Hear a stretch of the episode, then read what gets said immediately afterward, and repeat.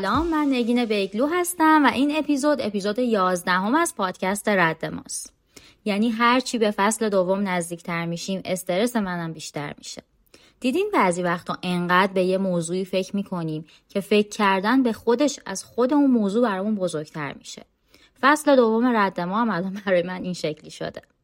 اپیزود بعدی رد ما که منتشر بشه در واقع آخرین اپیزود از فصل اوله. و با یه استراحت کوچیک فصل دوم رو به صورت ویدیوکست شروع می‌کنیم. و البته که صوتیش هم منتشر میشه. توی فصل اول رد ما راجع به عنوانهای مهم منابع انسانی و تجربیاتی که خودم یا محمد رضا داشتیم حرف زدیم. اما رویکرد فصل دوم یکم متفاوتتر و البته که جذابتره. که الان نمیگم تا خودتون ببینید و بشنوید. اما خبری که الان می‌خوام بدم اینه که در کنار اینکه فصل دوم شروع میشه اپیزودهای کوتاه 15 یا 20 دقیقه‌ای راجع به موضوعات منابع انسانی یا نکته های مهمی که ممکنه وجود داشته باشه با هدف اینکه مخاطبمون فقط اچ ها نیستن و هر کسی که توی در واقع این اکوسیستم داره کار می‌کنه می‌تونه مخاطب ما باشه و این پادکست به دردش بخوره. به صورت هفتگی منتشر میشه. اما این اپیزودها محدود به هیچ کدوم از فصلهای رد ما نیستن. یعنی این شکلی نیست که من بگم فصل اول تموم شد ولی هنوز دارم ادامش میدم یا این جزوی از فصل دومه نه. اینا هفتگی و به صورت روتین منتشر میشه. فصل دوم هم روی کردش متفاوته. فصل اول هم که داره تموم میشه. از اینکه تعدادمون روز به روز داره بیشتر میشه و رد ما بیشتر شنیده میشه واقعا خوشحالم و ممنونم به خاطر بودنتون و همه حمایت هاتون بودن شما باعث شده رد ما برای اصلی ترین هدفش که انتقال تجربیات واقعیه روز به روز مصممتر بشه. خب بریم سراغ شروع این اپیزود.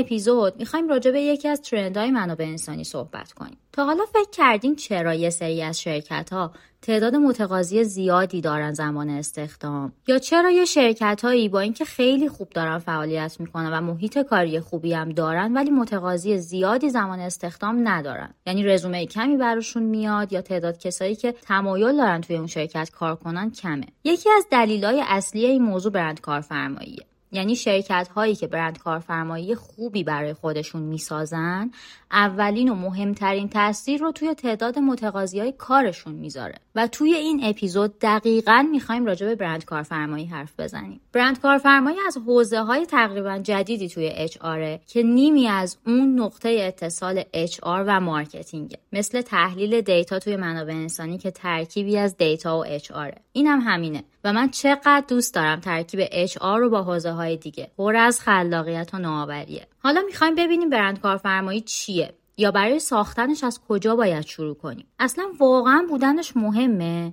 اگر مهمه روی چه چیزایی تاثیر می‌ذاره؟ یا اصلا از کجا باید بفهمیم برند کارفرمایی داریم یا توی چه سطحیه؟ یا اینکه اگر برند کارفرمایی خفنی داشته باشیم کافیه؟ دیگه دنیا تو مشتمونه؟ همونطور که می‌دونین برند تصویریه که یک شرکت توی ذهن مخاطباش می‌سازه. در واقع برند کارفرمایی هم تصویریه که شرکت ها توی ذهن افراد از کار کردن توی اون شرکت می‌سازن. مثلا توی دنیای خودرو ولوو همیشه نماد امنیته. یا وقتی حرف از شتاب میشه احتمالا پرش میاد توی ذهنمون. یا مثلا ها مطمئن. شرکت ها برند می‌سازن برای اینکه آدم ها رو ترغیب کنن که از محصولاتشون بیان و استفاده کنن. و برند کارفرمایی می‌سازن که آدم ها رو ترغیب کنن که توی شرکتشون کار کنن. ما داریم توی دنیایی زندگی می‌کنیم که استعداد و تخصص عامل اصلی تمایزمونه. پس برند کارفرمایی فقط یک دغدغه توی اچ نیست. در واقع یک الزام یک مهمه توی استراتژی تجاریمون و دغدغه business مون باید باشه. برند کارفرمایی چیزی نیست که HR براش بخواد تلاش کنه. باید کل یک business براش تلاش کنه. برند کارفرمایی در واقع فرایند ایجاد یک تصویر مثبت از شرکت ما به عنوان یک محل کار ایدئاله. برند کارفرمایی خیلی مهمه. چرا؟ چون می‌تونه که ما رو توی جذب و نگهداشت استعدادهای شرکتمون کمک کنه. می‌تونه نیروهای متخصصمون رو برامون نگهداری کنه. می‌تونه باعث بشه ما از رقبامون متمایز بشیم یا بهترین و باهوشترین آدمها رو جذب کنیم. و در کنارش نیروهامون رو می‌تونه متعهدتر کنه. اگر حتی خیلی کم توی پروسه جذب نیروی جدید داخل شده باشین هم حتما می‌دونین که اوضاع خیلی خوشایند نیست. یعنی اصلا یه وضعیه. واقعا برهوت آدم های حرفه و متخصصه. و این داستان هر چند که توی ایران به خاطر حالا یه سری دلایل مثل مهاجرت و کیفیت پایین آموزش یا بی ربط بودنش به صنعت خیلی به چشم میاد اما فقط توی ایران نیست. یعنی شغلا روز به روز دارن پیچیده تر میشن و شرکت ها روز به روز نیازشون به نیروی متخصص داره بیشتر میشه. اما نیروی متخصص کجاست؟ نمی‌دونیم. مگه گیر میاد به این راحتی؟ تعداد نیروهای متخصص کمه. حتی اگر بتونیم جذبشون کنیم هر روز در خطر این هستیم که ممکنه هانت بشن ممکنه یه آفر بالاتر بگیرن و برن از شرکت ما. و همه اینها باعث شده که مفهوم برند کارفرمایی ایجاد بشه و مهم بشه. برای چی؟ برای جذب بهترین های بازار کار و نگه داشتنشون توی شرکتمون. توی بازار کار رقابتی که ما این روزا داریم کارجو انتخابای بیشتری نسبت به قبل دارن. اونا میان دنبال شرکت های میگردن که فرهنگ کاری خوبی داره حقوق و مزایای رقابتی داره فرصت برای رشد و توسعه داره و برند کارفرمایی اینجا دقیقا به ما میگه که فقط جذب استعداد نیست. حفظ و درگیر کردن نیروهامون هم خیلی مهمه.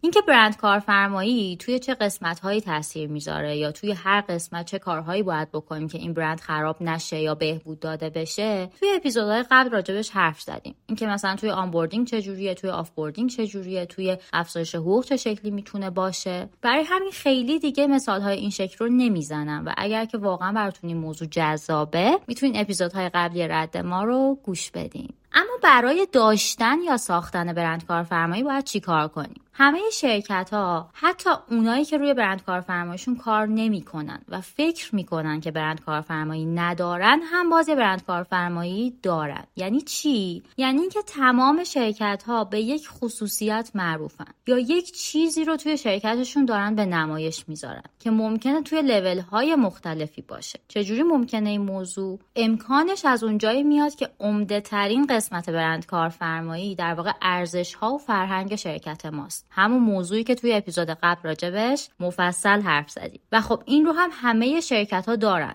حتی اگر ندونن که دارن. حتی اگر که مثبت نباشه. پس ما اولین قدمی که باید برداریم اندازه گیری این برند کارفرماییه که الان در حال حاضر داریم. حتی اگر ناخوشایند. که ببینیم دقیقا کجا وایسادیم. اما اینجا استوب کنیم. قبل از اینکه دست به چیزی بزنیم یا کاری انجام بدیم باید بدونیم که برند کارفرمایی چند تا پیش زمینه یا پیش نیاز داره که خیلی مهمه. یعنی اگر که این پیش نیاز نباشه یا درست انجام نشه عملا هر کاری که انجام بدیم ممکنه که نتیجه نده یا حتی نتیجه عکس بده. اولین پیش نیازمون چیه؟ بحث EVP یا Employee Value Proposition. EVP در واقع توضیحیه که به طور خلاصه میاد میگه که چه چیزی شرکت ما رو به عنوان عنوان جایی برای کار کردن منحصر به فرد یا مطلوب می‌کنه. این دقیقا چیزیه که ما رو از رقبامون متمایز می‌کنه و باعث میشه استعدادهای بهتر و بیشتری رو جذب کنیم. حالا برای اینکه EVP مون رو بسازیم اول باید بیایم ببینیم نقاط قوت و ارزش پیشنهادی منحصر به فرد شرکت ما چیه دقیقا.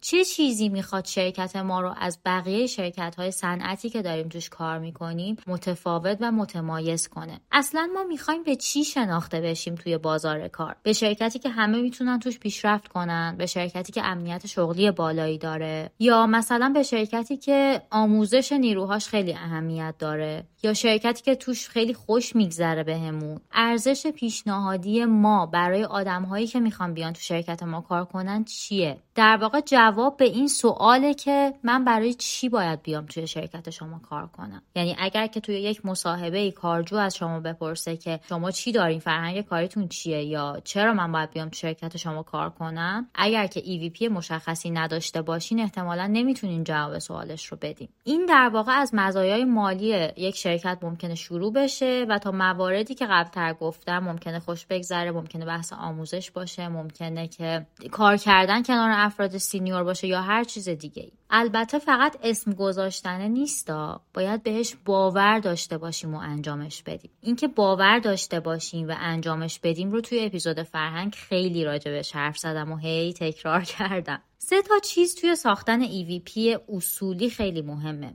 و اینا هستن که ارزش های ما رو مشخص می‌کنن. اولین چیزش اینه که EVP که ما داریم می‌سازیم یا داریم design ش در واقع می‌کنیم باید با ارزش های شرکت ما مطابق باشه. یعنی چی؟ یعنی با مأموریت کلیمون چشماندازمون ارزش های خود اصلی business هماهنگ باشه. یعنی برای اینکه بخواین اصیل باشین باید این رو حتما مد نظرمون قرار بدیم. یعنی اون سازگاری بین تجربه نیرو و ارزش های شرکت در واقع اتفاق مهمیه که برای اصیل بودن ما بهش نیاز داریم. دومین چیزی که توی EVP خیلی مهمه اینه که بیایم ارزش ها و اولویت های نیروهامون رو بسنجیم. ببینیم که اونا توی محل کار یا شرکت ما دنبال چیان. باشون حرف بزنیم. ببینیم که چرا توی شرکت ما موندن. چی براشون ارزشمنده که دارن ادامه میدن این همکاری رو؟ یا چه چیزی باعث میشه که اونا موندگاری بیشتری داشته باشن؟ یا حتی باهاشون یکم برگردیم به عقبتر. اون اول اول چه چیزی اونا رو جذب کرده که توی شرکت ما شروع به کار کردن؟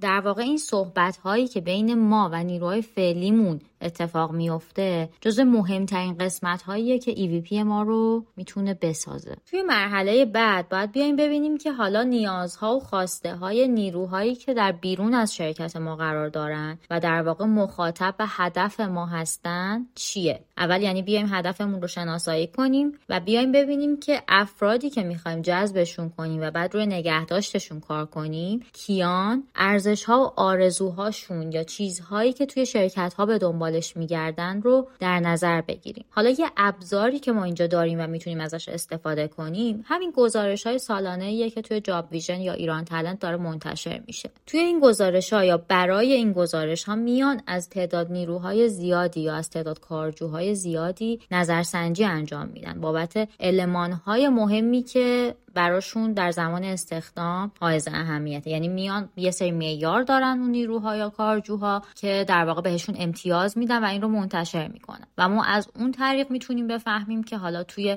حوزه ها یا صنعت های مختلف توی تخصص های مختلف چه ارزش های پررنگ تره چه چیزهای مهمتره و آدم ها دنبال چی دارن میگردن. حالا وقتی اومدیم این عوامل رو در نظر گرفتیم یعنی اومدیم تطابق دادیم با ارزش های شرکتمون اومدیم فهمیدیم که نیروهای شرکتمون چی می‌خوان و برای چی موندن و در کنارش آدم های بیرون از شرکت انتظارشون چیه و به دنبال چیان می‌تونیم بیایم EVP مون رو بنویسیم. EVP ما باید واضح باشه باید مختصر و قانع کننده باشه. باید بتونه بیان کنه که چه چیزی شرکت ما رو داره به یک جای عالی برای کار کردن تبدیل می‌کنه. یا حتی چرا نیروهای ما نیروهای الان ما که توی شرکتمون حتی هستن باید شرکت ما رو ترجیح بدن به شرکت های دیگه. باید وقتی آفر گرفتن بگن که نه ما تو این شرکت میمونیم و نمیایم EVP در واقع میاد اینها رو توضیح میده یا این سوال ها رو بهش جوابهای قانع کننده میده. یه نکته دیگه ای هم که EVP داره و باید در نظر بگیریم اینکه زمانی که داریم اینو میسازیمش یا دیزاینش می‌کنیم یا بررسیش می‌کنیم بیایم چرخه زندگی یک نیرو یا همکارمون رو به صورت کامل در نظر بگیریم. یعنی از زمان استخدام یا حتی قبلتر از اون که داره رزومه میفرسته تا زمانی که از شرکت ما خارج میشه باید این چرخه رو در نظر بگیریم و بر این اساس بیام EVP مون رو بسازیم. یعنی اگر که مثلا داریم میگیم که شرکت ما رشد شما براش مهمه باید این رو از اون زمانی که داریم باش مصاحبه می‌کنیم بهش نشون بدیم. در زمان کار کردنش باید نشون بدیم که رشدش برامون مهمه. وقتی که داره از شرکت ما خارج میشه همین رو بهش نشون بدیم. و اگر این اتفاق نیفته در واقع ما EVP درستی انگار نداریم. یا قانع کننده نمی‌تونه حداقل برای آدم های دیگه باشه یا بیشتر شبیه شعار میشه.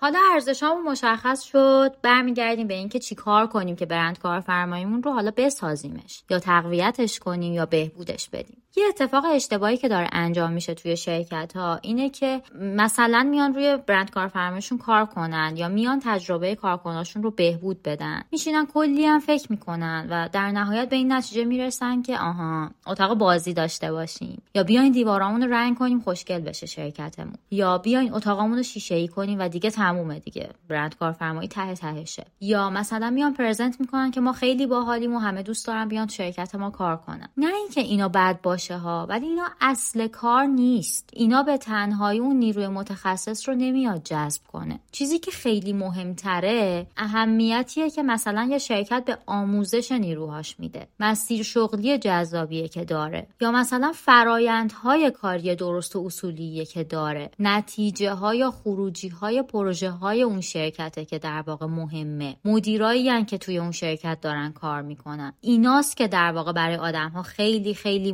مهمتر از اون اتاق بازیه میشه. پس اینجا باید بدونیم که چه چیزهایی اصلی و چه چیزهایی فرعی من نمیگم اتاق بازی داشتنه یا محیط کاری مثلا جذاب داشتن بی اهمیت. قطعا تاثیر گذاره خود من مثلا اگه یه شرکتی واقعا خوشگل نباشه اصلا توش کار نمی‌کنم. نمی‌تونم. حالم بده. برای اینکه هر روز دارم تو اون محیط از صبح تا شب سر می‌کنم و برام مهمه که کجام ویوم چیه نمی‌دونم اتاقم چه شکلیه یا آدم هایی که کنارشونم چه شکلیه. ولی باز همه اینا ته تهش کافی نیست. یعنی من موقعی که می‌خوام یک شرکتی رو انتخاب کنم درسته که اون محیط ممکنه روم گذار باشه ولی المان های مهمتری هم هست که من بررسیشون می‌کنم. حالا ما EVP مون مشخص شده و می‌دونیم که دقیقا چی می‌خوایم و چی رو باید روش متمرکز بشیم. حالا میایم یه نظرسنجی برگزار می‌کنیم که ببینیم کجا وایسادیم. میایم وضعیت موجودمون رو میسنجیم. چه جوری اون نظرسنجی از همکارامون باید شکل بگیره و باید بیایم ببینیم که توی ذهن نیروهامون یا همکارای خودمون چه جور شرکتی هستیم و چه ویژگی ها و ارزش هایی داریم از نظر اونا. یه نکته ای که اینجا هست اینه که این نظرسنجی در واقع با اون صحبتی که برای مشخص شدن ارزشامون باهاشون می‌کنیم خیلی فرق داره و این دوتا رو نباید با هم یکی ببینیم. حالا بعد از اینکه این نظرسنجی انجام شد میایم وضع مطلوبمون رو ترسیم می‌کنیم. یعنی می‌خوایم ببینیم که به چه سمتی حالا می‌خوایم بریم. الان یه نتیجه داریم. حالا یا خوب یا بد یا هر چیزی می‌خوایم ببینیم که به چه سمتی می‌خوایم ببریمش. اگر که EVP نداشته باشیم نظرسنجیمون در واقع تحلیل نداره. این یکی از اون دلایلیه که نظرسنجی رو اولش انجام نمیدیم. یعنی چرا گفتم یه سری پیش نیاز داره و پیش نیاز EVP دقیقا به خاطر همینه. اگر که EVP مون مشخص نباشه و خودمون ندونیم که داریم به کدوم سمت میریم یا چی می‌خوایم یا اصلا چی کار باید بکنیم در نتیجه اون نظرسنجیه اصلا مفید نیست. در واقع نظرسنجی بیهوده است. چون بعد از اون حالا مثلا میام EVP تعریف می‌کنیم بعد دوباره میگیم که خب حالا این EVP رو الان چه شکلی می‌تونیم بسنجیمش؟ دوباره بعد نظرسنجی انجام بدیم. یعنی در واقع نمی‌دونیم چی رو می‌خوایم اندازه بگیریم. نمی‌دونیم چی کجاست. نمی‌دونیم بعدش باید چی کار کنیم. یعنی در واقع اصلا مهم نیست که اون EVP رو اجرا کردیم یا نه. قدمی براش برداشتیم یا نه. فقط کافیه که با خودمون شفاف باشیم که می‌خوایم چی کار کنیم؟ به چی شناخته بشیم؟ یا چه امکان امکانهایی رو داریم برای اجرا کردن. حالا اگر این وسط متوجه شدیم که الان هم این موضوع شفافه یا ناخودآگاه به خاطر فرهنگی که از گذشته وجود داره داره یه سری اقدام هم براش انجام میشه یا اون حس رو داره منتقل می‌کنه که خب چه بهتر. حالا نوبت چیه؟ بریم توی لینکدین پست بذاریم و تبلیغات کنیم. قطعا نه. اینجا دوباره باید stop کنیم. یه پیش نیاز دیگه هم وجود داره و اون پیش نیاز بحث employee branding ه یعنی برندسازی کارکنان. employee branding یا برندسازی کارکنا یه رویکرد تجربه محور داره به اسم تجربه کارکنا که الان توی یه سری از شرکت ها اصلا position های مخصوص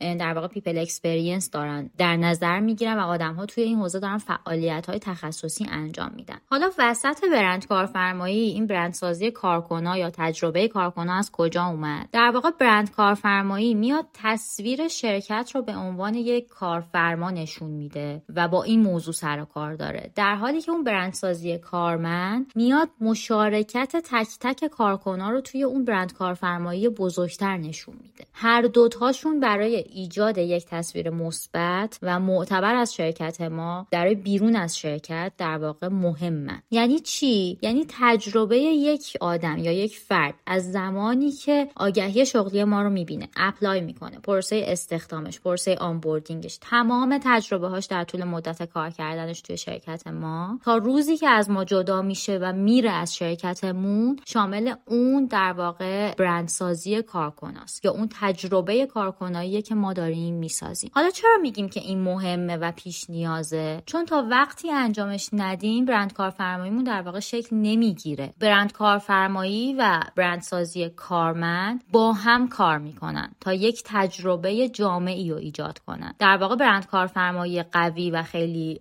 پرقدرت می‌تونه استعدادها رو جذب کنه و در کنارش این تجربه مثبت کارمندای ماست که می‌تونه به شرکت ها کمک کنه که اینا رو نگهشون داریم حفظشون کنیم و از طرف یک مستند برای چیزهایی که ما داریم منتشرش می‌کنیم بیرون از شرکت توی حالا سوشال مدیامون یا هر جای دیگه. اینکه صرفا ما بیایم شعار بدیم که ما آموزش خیلی برامون مهمه ولی توی شرکتمون این اتفاق نیفته و آدم ها این رو تجربه نکنن یا تجربه خوبی بابت آموزش توی شرکت ما نداشته باشن عملا بی تاثیره حالا ممکنه که ما میلیاردها تومن هم هزینه کرده باشیم بابت این موضوع ولی تاثیر نداره. دوباره تکرار می‌کنم. برند کارفرماییه فقط روی جذب متقاضی های کار تاثیر می‌ذاره و مهمترین قسمت این برند کارفرمایی همون تجربه کارکناست که آدم ها در طول سفرشون توی شرکت ما یا توی سازمان ما باهاش مواجه میشن مشاهدش می‌کنن احساسش می‌کنن. حالا که آدمای توی شرکتمون خوشحال بودن و تجربه خوبی داشتن بابت اون در واقع ارزش هایی که ما داریم راجعش صحبت می‌کنیم حالا اونا خودشون میشن بهترین سفیرهای ما برای شرکتمون و برند کارفرماییمون. و می‌تونن به همه نشون بدن که ما توی شرکتمون چی داریم. و احتمالا هزینه کمتری هم برای ما داره. تازه بعد این مرحله است که می‌تونیم بگیم که تولید محتوا و برندینگ شروع میشه. تازه اینجاست که ولکام پکمون می‌تونه جذاب باشه حتی اگر هیچ چی توش نباشه. ما تازه می‌تونیم تصمیم بگیریم که می‌خوایم خودمون رو چجوری معرفی کنیم و چه برندی از خودمون می‌خوایم توی بازار کار بسازیم.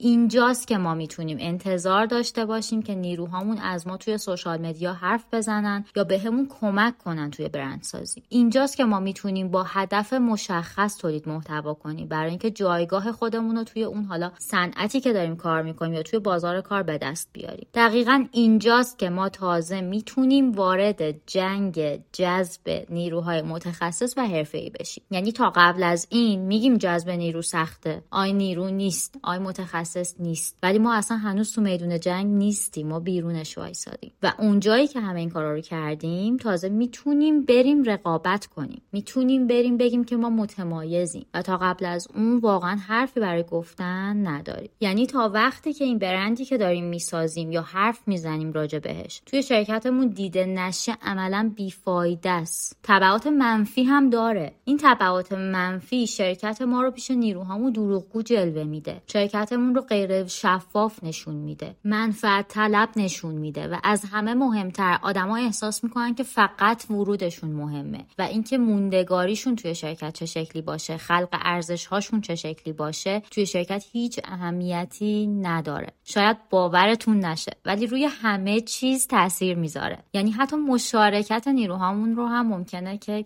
کم کنه.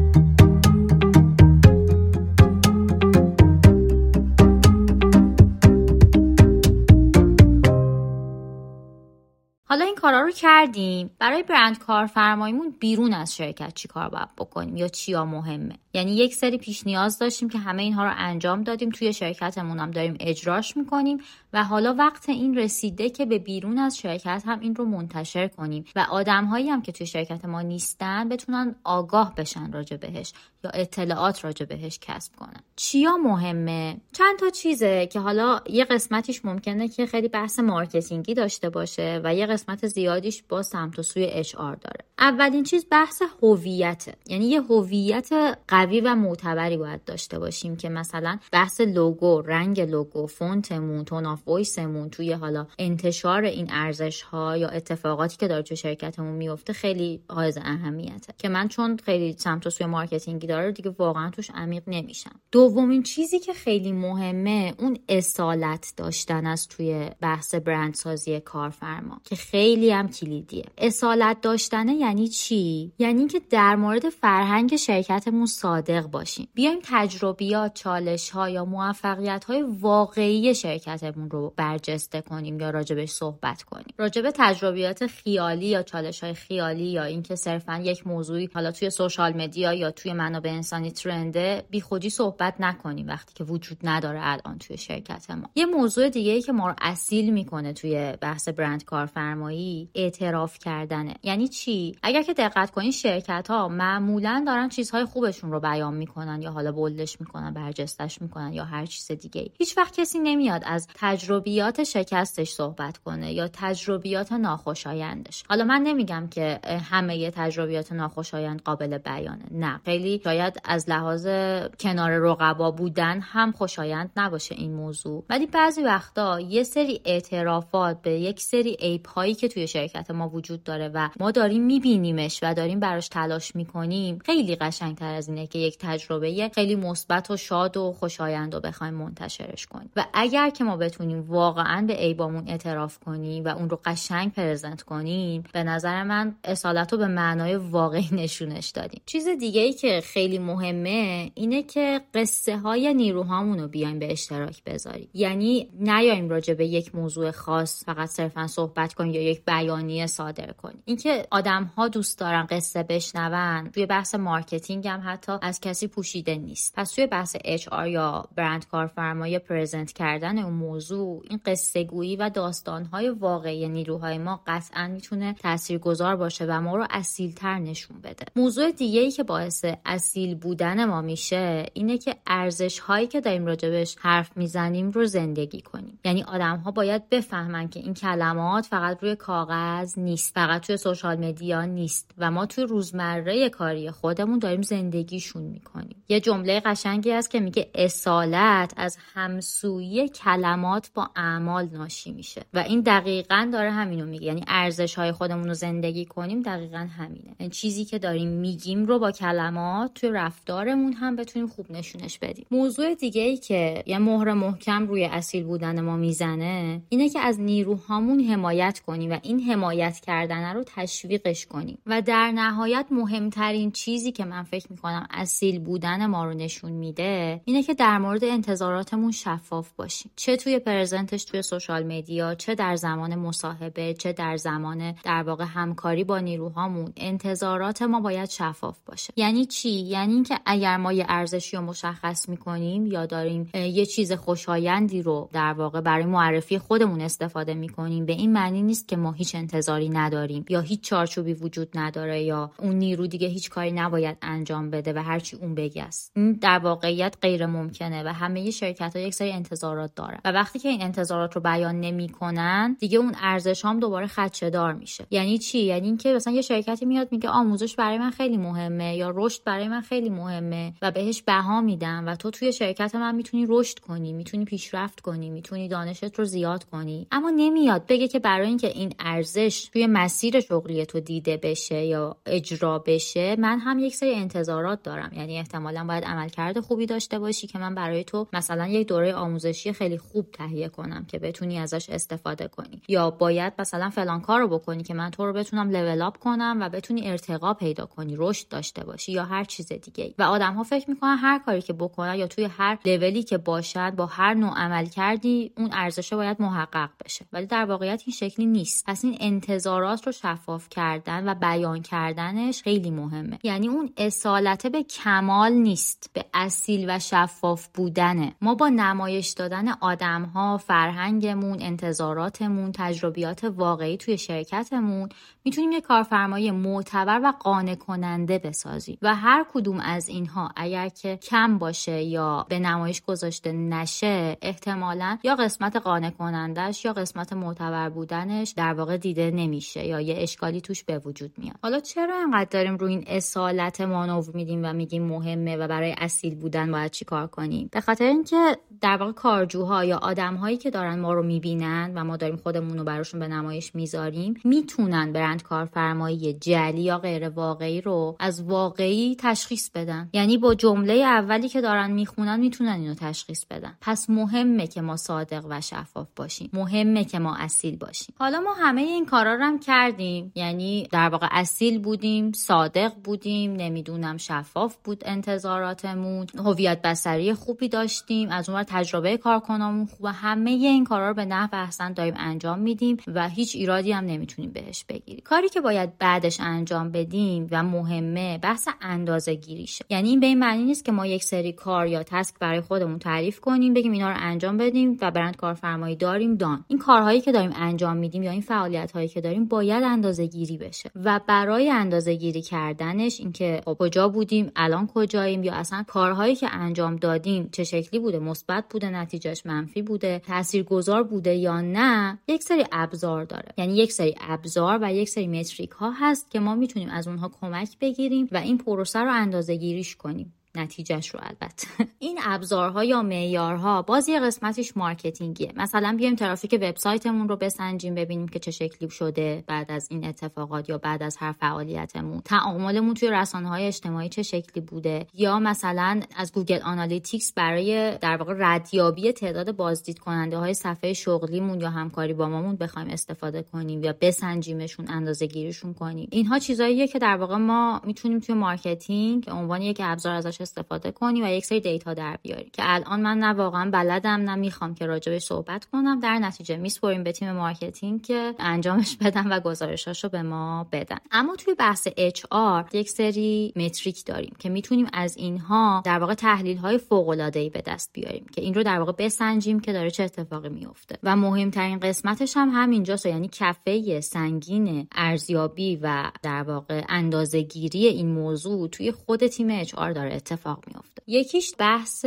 دریافت رزومه است. یعنی آگهی هایی که ما منتشر می‌کنیم بعد از این اتفاقات تعداد درخواست هایی که براش میاد تعداد رزومه هایی که براش میاد رو بیایم مقایسه کنیم با قبل. بیشتر شده کمتر شده هیچ تغییری نکرده و تحلیل دیتای همین یک مورد می‌تونه خیلی به ما کمک کنه. موضوع بعدی بحث رضایت کارکناست یعنی با نظرسنجی هایی که از نیروهامون برای اون ارزیابی یا سنجش رضایتشون داریم انجام میدیم می‌تونیم استفاده استفاده کنیم که ببینیم اصلا کارهایی که داریم انجام میدیم چقدر روی این رضایت تاثیر گذاشته. یا اگر رضایتشون خیلی پایینه و ما داریم خیلی هی منتشر می‌کنیم که ما اینجوریم ما اونجوریم احتمالا مسیرمون مسیر اشتباهیه. یا اگر مسیر اشتباهی نباشه تو شرکتمون اونجور که باید اتفاق نمیافته یا اجرا نمیشه. یا در هر صورت یه باگی وجود داره دیگه. یعنی اگر که ما مسیرمون درست باشه رضایت کارکنامون هم به همون اندازه باید به مرور بهتر و بهتر بشه و اون در واقع نرخ یا عددش بالاتر بره. یه موضوع دیگه ای که حالا یه مقداری هم سخت تره بحث آگاهی از برنده. یعنی چی؟ یعنی یک سری نظرسنجی ها ما می‌تونیم انجام بدیم برای کارجوها یا کسایی که حالا ممکنه که تو پروسه استخدامی ما وارد شده باشن یا نشده باشن. حالا این دستبندی ها چیزهایی که باز تیم HR باید تصمیم بگیره که مخاطب هدفش رو می‌خواد کجا قرار بده. یه نظرسنجی هایی میایم انجام میدیم و ازشون می‌پرسیم که چقدر شرکت ما رو می‌شناسن یا شرکت ما رو به چی می‌شناسن. و باز data یی که از این نظرسنجی ها در طول زمان البته. یعنی با یه بار و دوبار نیستش. باید زمان بخوره بهش. data یی که از این نظرسنجی ها به دست میاریم باز خیلی کمکمون می‌کنه که ببینیم که آقا فعالیت هایی که ما واقعا داریم انجام میدیم از بیرون هم همین شکلیه. ما واقعا داریم به یک شرکت خوشگذرون شناخته میشیم یا یک شرکتی که رشد براش مهمه یا یک شرکتی که داره حقوق خیلی بالا و خوبی میده یا یک شرکتی که اصلا مدیرای خوبی داره یا برعکس ممکنه که به نکات منفی داریم شناخته میشیم. این رو از این نظرسنجی ها باز می‌تونیم یه data ی خیلی خوبی بگیریم. حالا یه سری metric هم توی HR هست که به صورت روتین ما داریم اینا رو ارزیابی می‌کنیم اندازه گیریشون می‌کنیم و برای بهبودش هم داریم تلاش می‌کنیم. اما می‌تونیم از این metric ها به عنوان یک سری معیارهای مهم برای اندازه گیری شرایط برند کارفرماییمون یا فعالیت هایی که انجام دادیم هم استفاده کنیم. یعنی همینجوری اینا مهم هستن. توی بحث برند کارفرمایی مهمتر میشن یا پررنگتر میشن. مثل چی؟ مثل مثلا نرخ turnover مون مثل time to fill time to hire نرخ نگهداشتمون کیفیت استخداممون هزینه هر استخداممون یا تعداد ارجاهایی که نیروهامون برای مثلا position های بازمون میدن یا همون در واقع refer هایی که انجام میشه. اینها همه چیزهاییه که ما می‌تونیم توی تحلیل شرایط برند کارفرماییمون و ارزیابیش ازش استفاده کنیم. حالا من فکر می‌کنم که با این توضیحاتی که من دادم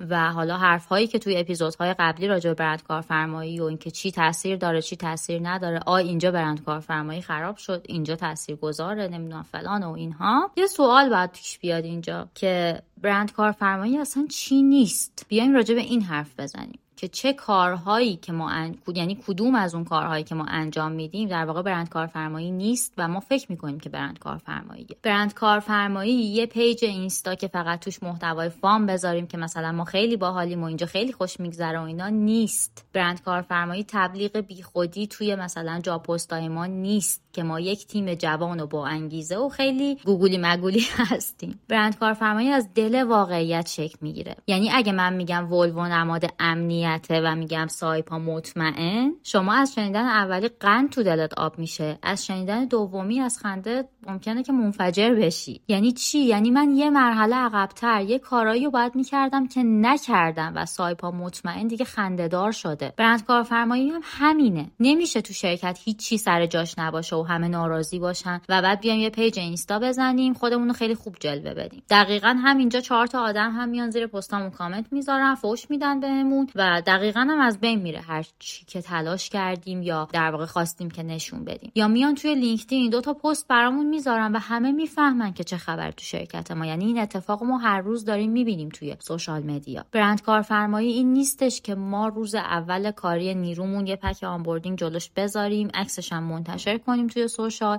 و بعد دیگه طرف رو به امان خدا ول کنیم. حتی آموزش کار رو هم بهش ندیم. اینا برند کارفرمایی نیست. برند کارفرمایی این نیستش که یه جشن یلدای خیلی پرزرق و برق داشته باشیم یا مثلا جشن نوروزمون خیلی هدایای نفیسی توش وجود داشته باشه و این رو بخوایم توی social media منتشر کنیم. اینا برند کارفرمایی نیستن. اینا فعالیت هایی برای ساختن برند کارفرمایی نیستن. یعنی نمی‌خوام بگم که اینا تاثیرگذار نیست نیستن قطعا تاثیر گذارن اما اگر که فعالیت های برند کارفرمایی رو به دو بخش اصلی و فرعی تقسیم کنیم اینا فعالیت های فرعیه. فعالیت های ثانویه است. اولش باید خیلی کارهای دیگه کرده باشیم که اون جشن یلدامون به چشم بیاد. که بتونیم اون جشن یلدامون اصلا پرقدرت پرزنت کنیم توی سوشال مدیامون تا وقتی که اون کارا رو قبلش انجام ندادیم به غیر از شعاف به غیر از حس بد به غیر از غیر اصیل بودن هیچ چیز دیگه ای نداره. و شرکت ما رو محیط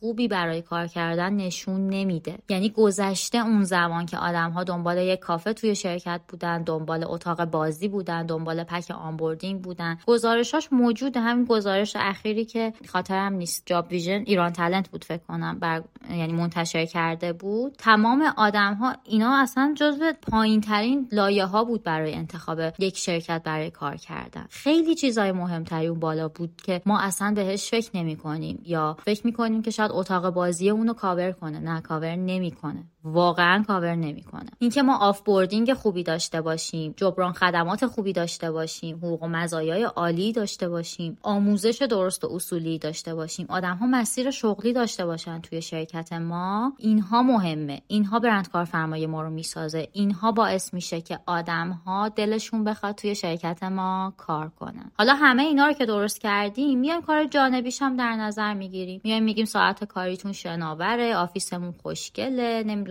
اتاق استراحت داریم اتاق بازی داریم نمی‌دونم ناهار میدیم صبونه میدیم شام میدیم event برگزار می‌کنیم یا هر چیز دیگه یا مثلا اون تجربه خوب توی مصاحبه هست که آدم رو متمایل می‌کنه که بیا تو شرکت ما کار کنه یا اگر offer براش بفرستیم accept ش کنه. یعنی فکر نکنین که اگر سوالاتی که توی مصاحبه داره پرسیده میشه هرچی غیر واقعی تر و بی منطق تر و در واقع خاص تر باشه برند کارفرمایی ما رو هم خاص تر می‌کنه یا اصلا برند کارفرمایی بذاریم کنار. نشون دهنده اینه که ما آدم خفنی هستیم. نه واقعا این شکلی نیست. اینکه اگر که تو نارنگی بودی یا آناناس نمی‌دونم موهات چه شکلی بود یا بین خیار و بادمجون کدوم انتخاب می‌کنی این سوال خفنی توی مصاحبه نیست. اینکه پنج سال آینده خودت رو کجا می‌بینی وقتی می‌دونی شرایط کشور ما چه شکلیه این دلیل بر باحال بودن تو نیست. دلیل بر اینکه تو داری آینده رو نگاه می‌کنی نیست. اینا دقیقا چیزهاییه که تاثیر منفی می‌ذاره روی برند کارفرمایی ما. یا تاثیر منفی می‌ذاره روی انتخاب آدم ها برای اینکه شرکت ما رو در واقع انتخاب کنن به عنوان محل کارشون. یعنی اگر که ما می‌بینیم یه همچین اتفاقی مثلا توی پروسه مصاحبه ما داره میفته یا مطمئنیم یا بهتر بگم مطمئن نیستیم که روند مصاحبهمون خیلی خوبه مخصوصا سمت حالا مدیرهای متخصصمون بیایم این قسمت رو درست کنیم بیایم اینجا رو آموزش بدیم. نه اینکه توی آگهیمون بنویسیم که ما یک تیم جوان و با انگیزه ایم که به یک آدم با انگیزه تر از خودمونم نیاز داریم. تازه اینم تو پرانتز بذاریم که حقوقتون خیلی به موقع پرداخت میشه. که مزیت نیست. این وظیفه ماست که داریم انجام میدیم. یعنی در واقع الان چیزی که من دارم می‌بینم توی یه درصد زیادی از شرکت ها که شاید آگاهی کافی نسبت به این موضوع ندارن یه سری حقوق اولیه و وظایف خودشون رو به عنوان مزیت در نظر می‌گیرن و احتمالا احساس می‌کنن که روی برند کارفرماییشون هم دارن کار می‌کنن. ولی خب واقعا این شکلی نیست. خیلی هرس خوردم بگذریم.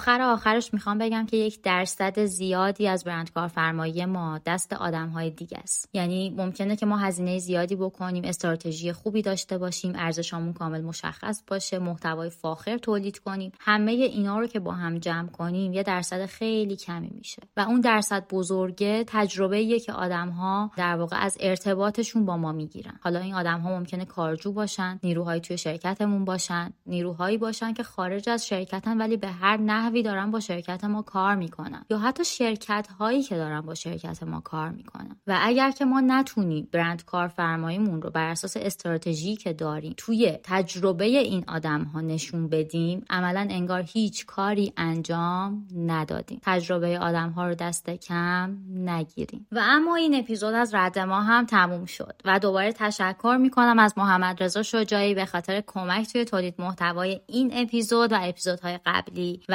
اپیزودهای بعدی. مخصوصا برای انتقال تجربیاتش به عنوان یک HR و امیر حسین بهرنی نژاد به خاطر همه حمایتاش. من مشتاقم و دوست دارم تجربیات و چالش های شما رو راجع به ساخت برند کارفرمایی و نتیجه هایی که از داشتنش گرفتید رو بشنوم. اینکه اصلا اعتقادی به بودنش دارید یا چقدر توی شرکت شما این موضوع مهمه؟ چجوری اندازه گرفتینش؟ از چه مسیری ارزشاتون رو مشخص کردین؟ یا چه جوری توی شرکتتون نشونش دادین؟ یا حتی تجربه نیروهاتون چه شکلیه و حتی کجاها اشتباه کردین که اگر به عقب برگردین دیگه اون کارا رو انجام نمیدین. شما می‌تونین از طریق ایمیل لینکدین اینستاگرام واتساپ و توییتر با رد ما در ارتباط باشین و این تجربیات رو برای ما ارسال کنید لینک های مربوط به هر کدوم از راه های ارتباطی هم توی قسمت توضیحات پادکست قرار داده شده و شما فقط کافیه که بخواین تا با ما ارتباط بگیرین. اپیزود بعدی و آخرین اپیزود فصل اول رد ما خیلی زود منتشر میشه. پس منتظرش بمونین. حمایت از رد ما رو فراموش نکنین. مرسی که هستین. مرسی که من رو شنیدین. تا اپیزود بعدی خوب بمونین.